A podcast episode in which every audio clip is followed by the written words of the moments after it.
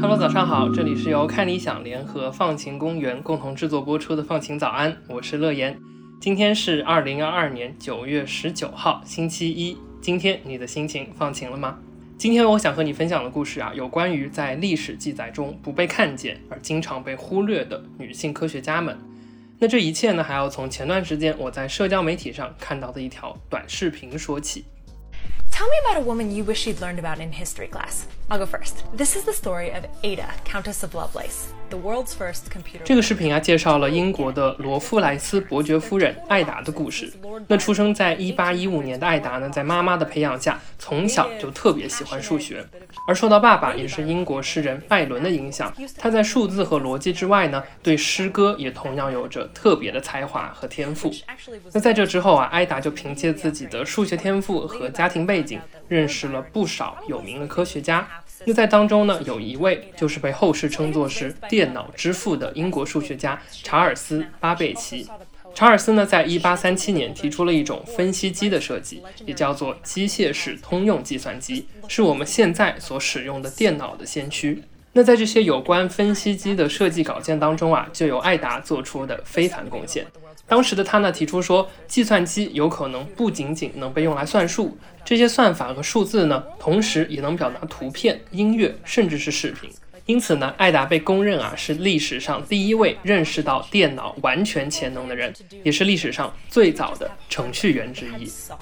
And working with him, Ada wrote this, the world's first computer program. Or really, it's a description of the program because I guess the program would have been the punch cards that. actually. 关于计算机啊，我们可能只听说过它的最初灵感和某些研发过程，听说过比如香农这样的名字，但你很可能和我一样，从来都不知道历史上啊最早的程序员竟然是这位叫做艾达的女性。那这也是这一系列视频的灵感来源，就像在视频最开始说的那样。介绍一位我希望能在历史课上学到的女性。那这一系列视频的名字呢，叫做 Page Not Found，直译过来呢是此页面不可见。可能和我们在平常生活中遇到的情况不太一样。那这里的页面不可见呢，指的就是那些在历史课本上，或者是在对某个历史事件的描述当中没有被看见和重视到的女性。比如说刚刚提到的艾达。又比如说呢，世界上第一位在电视荧幕上展现裸体的女演员海蒂拉玛，但她同时呢也是跳频扩频技术的共同发明人之一。这个跳频扩频技术啊，奠定了现代 WiFi 技术的基础。或者呢是太空学家伊丽莎白威廉姆斯，她的工作帮助人类发现了冥王星的存在。那到底是谁在发掘这些故事呢？创作这个系列视频的博主名字叫做 Cleo Abram。在转行成为自媒体人、制作 YouTube 和 TikTok 视频之前呢，Cleo Abram 是美国以解释性报道出名的媒体 Vox 的一名视频记者。那当发现他自己的兴趣啊是用视频进行内容的输出之后呢，他就离开了 Vox，全职进行各类创作的尝试。此页面不可见，就是他很多系列视频当中的一个。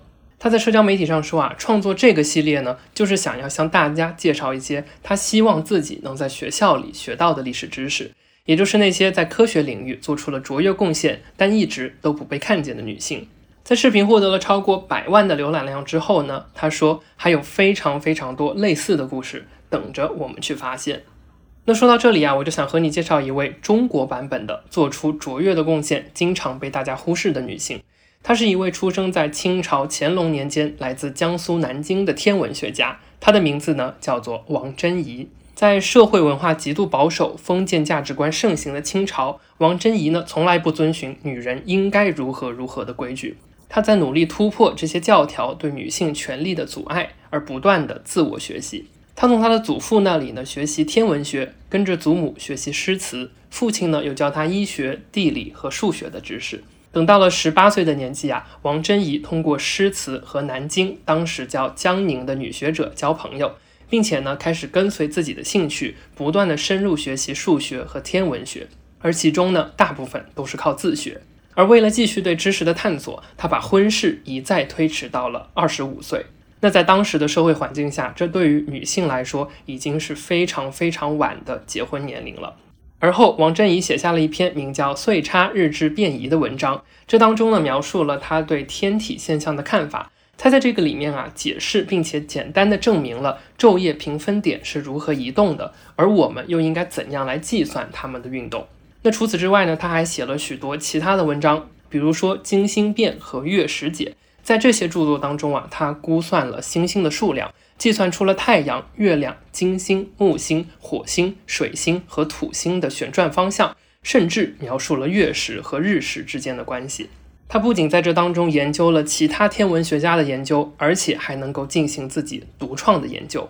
那除了在天文学方面的成就啊，在数学方面呢，王贞仪在一篇名叫《勾股三角解》的文章当中，正确的阐述了我们现在所熟知的勾股定理。他还用简单的语言来改写了数学家梅文鼎的作品，简化了乘法和除法，来让初学者更容易的学习数学。就像你听到的这样啊，王贞仪在她的一生当中始终相信女性和男性应该享有平等的权利。在讲学问、讲科学的时候，我们更不应该有男女之分。他在一句诗里是这样写到的：“始性须眉等巾帼，谁言儿女不英雄？”而在他其他的诗词作品里呢，也处处可见对平民艰苦生活，尤其是底层妇女的生活现状的描绘。要知道，在那样的社会条件下，很少有人能像他一样坚持自我，或是遇到支持自己梦想的家人，或是拥有相似的教育环境和资源。但王贞仪的故事也恰恰能告诉我们，女性的力量是不容忽视的。在一九九四年的时候，为了纪念对抗世俗观念、坚持不懈、致力于科学研究的王贞仪，国际天文学联盟行星系统命名工作组就宣布啊，以她的名字来命名了金星上的一座环形山。这也是送给一生坚持研究宇宙的王贞仪的一份礼物。那这就是今天放晴早安的全部内容了。最后，我想说呢，有太多太多女性科学家和各行各业的工作者所做出的贡献都被我们埋没了。但同时呢，也有很多人正在努力挖掘出这样的故事，讲给大家听。就像刚刚一开始我们提到的 Cleo Abram 一样，这样做呢，不仅是因为这些故事本身就值得被听见，更是因为榜样的力量能够启发更多女孩子们坚持自我，追逐自己的梦想。那如果你知道哪些这样类似的故事，也欢迎在评论区和大家分享。那祝你拥有放晴的一天，我是乐言，我们明天再见啦。